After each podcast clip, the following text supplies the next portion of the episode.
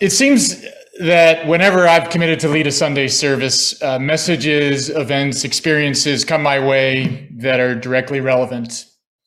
It's as if God or the universe or the force or however you want to think of it is sending materials my way, and all I have to do is pick them up and use them. And that was actually just one example that we just heard. Or maybe, as it's been said, God is always sending us messages. It's just that we usually aren't listening. I'm going to draw quite a bit today on the words of others, in part because that's what has come my way. But also, I remember one time uh, I was at a conference, and after I gave a presentation, someone came up to me afterwards, and I, I think it was offered as a compliment. He said he liked my presentation, and the best parts were when I quoted other people. So that continues to keep me humble in the knowledge that there are many minds and voices that are much greater and wiser than mine. I'll do my best. I'm speaking today, as all of our summer speakers are in one form or another, about what it means to live our mission here at the Unitarian Universalist Church of Loudoun. Or said another way, what is our vision for what UCL and each of us can become?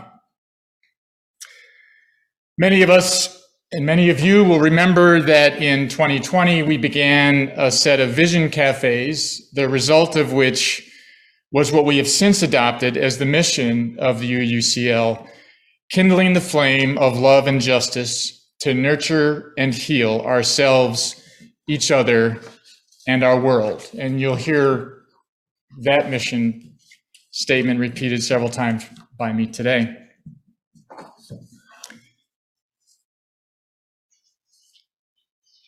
This morning, I'm going to throw out three visions of what UUCL can become and then provide some thoughts on what it means to live our mission.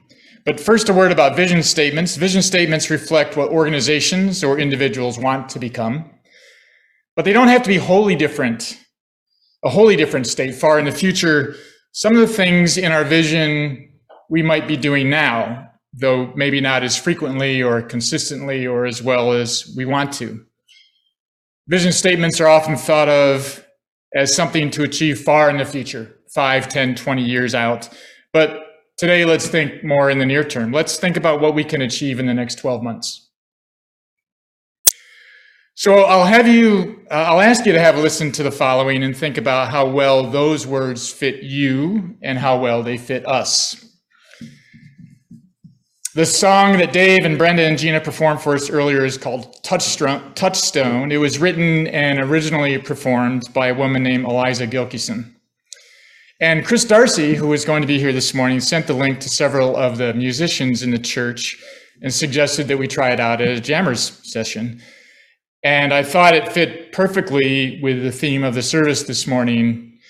So I asked if they could, could play it, and I'm so glad you all did thanks to all three of you, and thank you to Chris, who is ill this morning, so he wasn't able to make it after all. Um, but but he was the one that started it, so I'm very grateful. The song was probably written with a lover in mind. From these lyrics that begin, "When shadows fall where you lie sleeping." In that dark hour before the dawn, your breathing calm, your lone heart beating, give me the strength to carry on.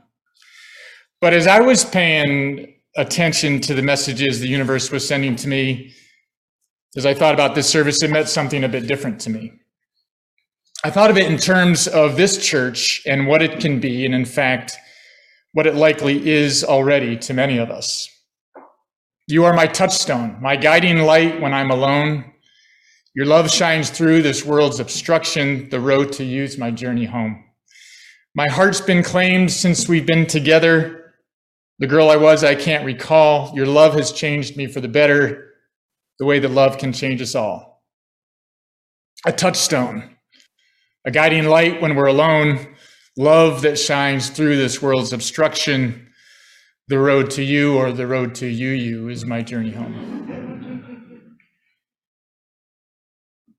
So, separately, in May of this year, Joan and Kelly and I were in Chapel Hill North Carolina to attend our niece's graduation from UNC. And after all the festivities on Saturday, on Sunday morning, we decided to go to the local UU church, the community church of Chapel Hill Unitarian Universalist. The pastor there is the Reverend Tom Belote. And the following passage is excerpted from a powerful sermon that he delivered that morning. It wasn't intended to be about a future state that he aspired to for his congregation. Rather, it was a forceful argument for the positive impact of the UU faith, and by extension, the impact that his church was having in the present. And by our experience that morning, I think it was probably pretty accurate. He said, Our faith saves lives. Literally, our faith saves lives. Our faith transforms lives, our faith changes lives, and our faith witnesses relentlessly to human worth and dignity. I think of the young people in our church. This is a place where the minister and the staff and all of the adults and all of the youth will welcome you as you are. We'll see you as you see you, and we'll try really hard to use your preferred pronouns. And the church will be a supportive resource for you and your family. This faith saves lives. I think of the person who comes to a community like ours, dealing with whatever it is they're dealing with, whether it is grief or heartbreak or anxiety or loneliness or being walled off from others or themselves or any number of things. And here the UU faith community coaxes people out of their shells, helps them to heal, nurtures them into wholeness, even sometimes nudges them into leadership. This faith transforms lives. This faith changes lives. You've seen it happen. I've seen other changes, how someone who comes with a hard exterior lets their defenses down a bit, becomes a little kinder, a little braver, a little more vulnerable. Here's a place where people get better at listening from the heart, get better at speaking from the heart. And sometimes being here, people get a little bolder with their lives. This community transforms lives. This community changes lives. And it's crystal clear where we stand on the key issues of our time, whether it is, it is the fight for bodily autonomy, or the fight to have your gender identity recognized, or the fight against banned books or banned history, or the fight for voting rights, or the fight against environmental devastation, our faith stands boldly and unapologetically on the side of justice and compassion and inclusion and science and truth. This is about being the church that saves lives and does bold things in the world and transforms people. And my thanks to Reverend Belote for that. So these two stories, one of our experience in Chapel Hill and the other of my experience of the song that we just heard, touch on two different aspects of what it means to live our mission. The first reflects the effect of the church on ourselves, how it makes us feel and think, a touchstone. And the second reflects church, how it reflects how a church interacts with each other and with the broader world. It saves lives. So take a minute to think about how those descriptions make you feel. Do either describe a church that you want to be a part of, a church that you want to help create. What if one or both was an apt description of UU Loudoun?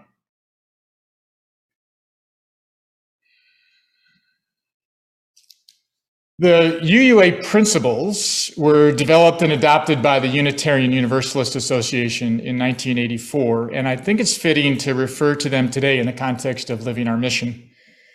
The seven principles, to me, embody the essence of the mission of the UU faith and are foundational to how we as a church live our mission. And here they are. We, the congregations of the UUA, covenant to affirm and promote one, the inherent dignity and worth of every person, two, justice, equity, and compassion in human relations, three, acceptance of one another and encouragement to spiritual growth in our congregations, four, a free and responsible search for truth and meaning, Five, the right of conscience and the use of the democratic process within our congregations and in our society at large. Six, the goal of world community with peace, liberty, and justice for all. And seven, respect for the interdependent web of all existence of which we are a part. So, three ways to think about living our mission.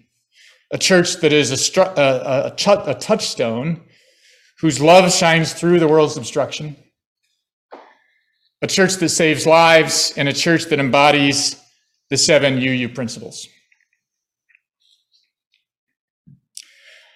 So let's move from the lofty to the more practical. What can we do personally and collectively to live the mission of the Unitarian Universalist Church of Loudoun? Kindling the flame of love and justice. First of all, love is love. It's an attitude which we can bring and approach, uh, can bring to and approach everything we do. And justice can mean social justice, environmental justice, climate justice, legal justice, economic justice. To nurture and heal ourselves, each other, and our world. Nurture and heal, take care of, serve. Ourselves, um, I think of that as myself and my family. Each other, our fellow congregants, our staff, and our visitors. And our world, whether that's your neighborhood, Leesburg, Loudoun County, United States, or places far from here on other continents. And of course, that includes the atmosphere and the biosphere on which they all depend. So, to live our mission, we should think about what we should do to kindle the flame of love and justice, to nurture and heal ourselves, each other, and our world. What we should do as individuals and what we should do collectively as the UUCL? What, what should we do? That's the question. What makes a church successful in pursuing its mission depends on so many things, large and small. It's how people feel as they walk through the door, beginning with how they're greeted, but extending right through the conversations after the service is over. It's the messages from the pulpit. It's the music. It's the tech working well. It's programs for our children and youth and adults. It's the physical space or spaces.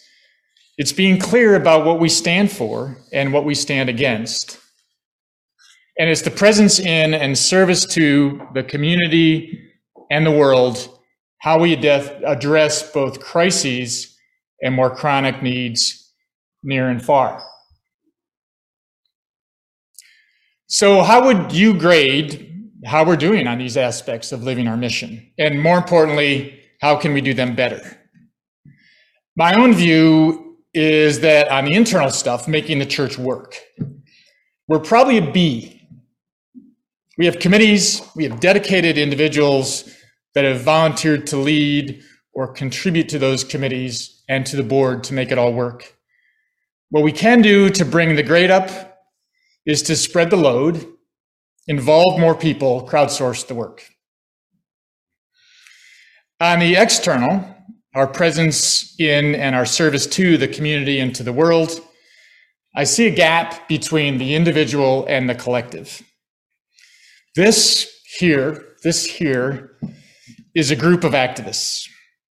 So many of you, so many of us are passionate and committed to causes that make the world or the closer community a better place. So give yourselves an A, but aspire to an A plus.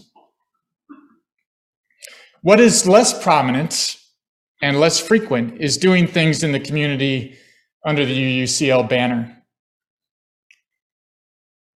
There are most certainly notable exceptions to this. We march literally under the UUCL banner every year at the Martin Luther King Day Parade.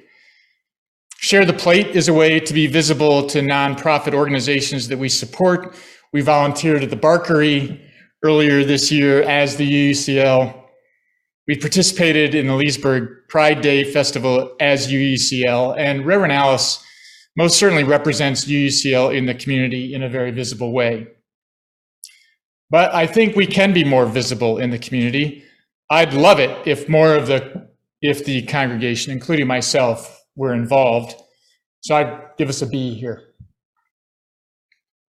I think one thing we should grapple with is this what's the right mix of individual and collective activism? How important is it for UUCL to be in our work in the community? And we actually have a plan grappling with some of the fundamental questions of how we live our mission. This fall, uh, most likely in October, we're holding a congregational workshop. It will be a chance for all of us to work through these questions to inform both ourselves as individuals and ourselves as a church congregation what living our mission looks like. More to come on that, but I wanted to let you know that it's out there and more will be forthcoming. Um, my brother-in-law, Joan's brother David, is with us visiting here for the weekend, and he's studying theology at the age of 62. And he reminded me yesterday that a church service can be divided into parts, and the last part is a call to action. So here's my call to action to myself and to all of you. As you leave the building today, commit to spending three hours a week living our mission in whatever way fits you best. Just three hours a week to kindle the flame of love and justice, to nurture and heal ourselves, each other, and our world. Take out your vocation. All of us can probably make a link between the jobs that we do and making our community or our world a better place. And for those of you who are parents, uh, you spend a whole lot more time than three hours a week nurturing and healing ourselves if you consider your family a part of that. So take that one out too. One hour of the three is a gimme. Attending church, in my view, is part of living our mission. So, what will you do with those other two hours? That's up to you. I actually don't think it will be difficult, but it will be important. And if you're intentional about it and mindful about it, I think the result will be a movement toward building a church that is a touchstone, a church that embodies the seven principles, a church that saves lives. Amen. And so let it be.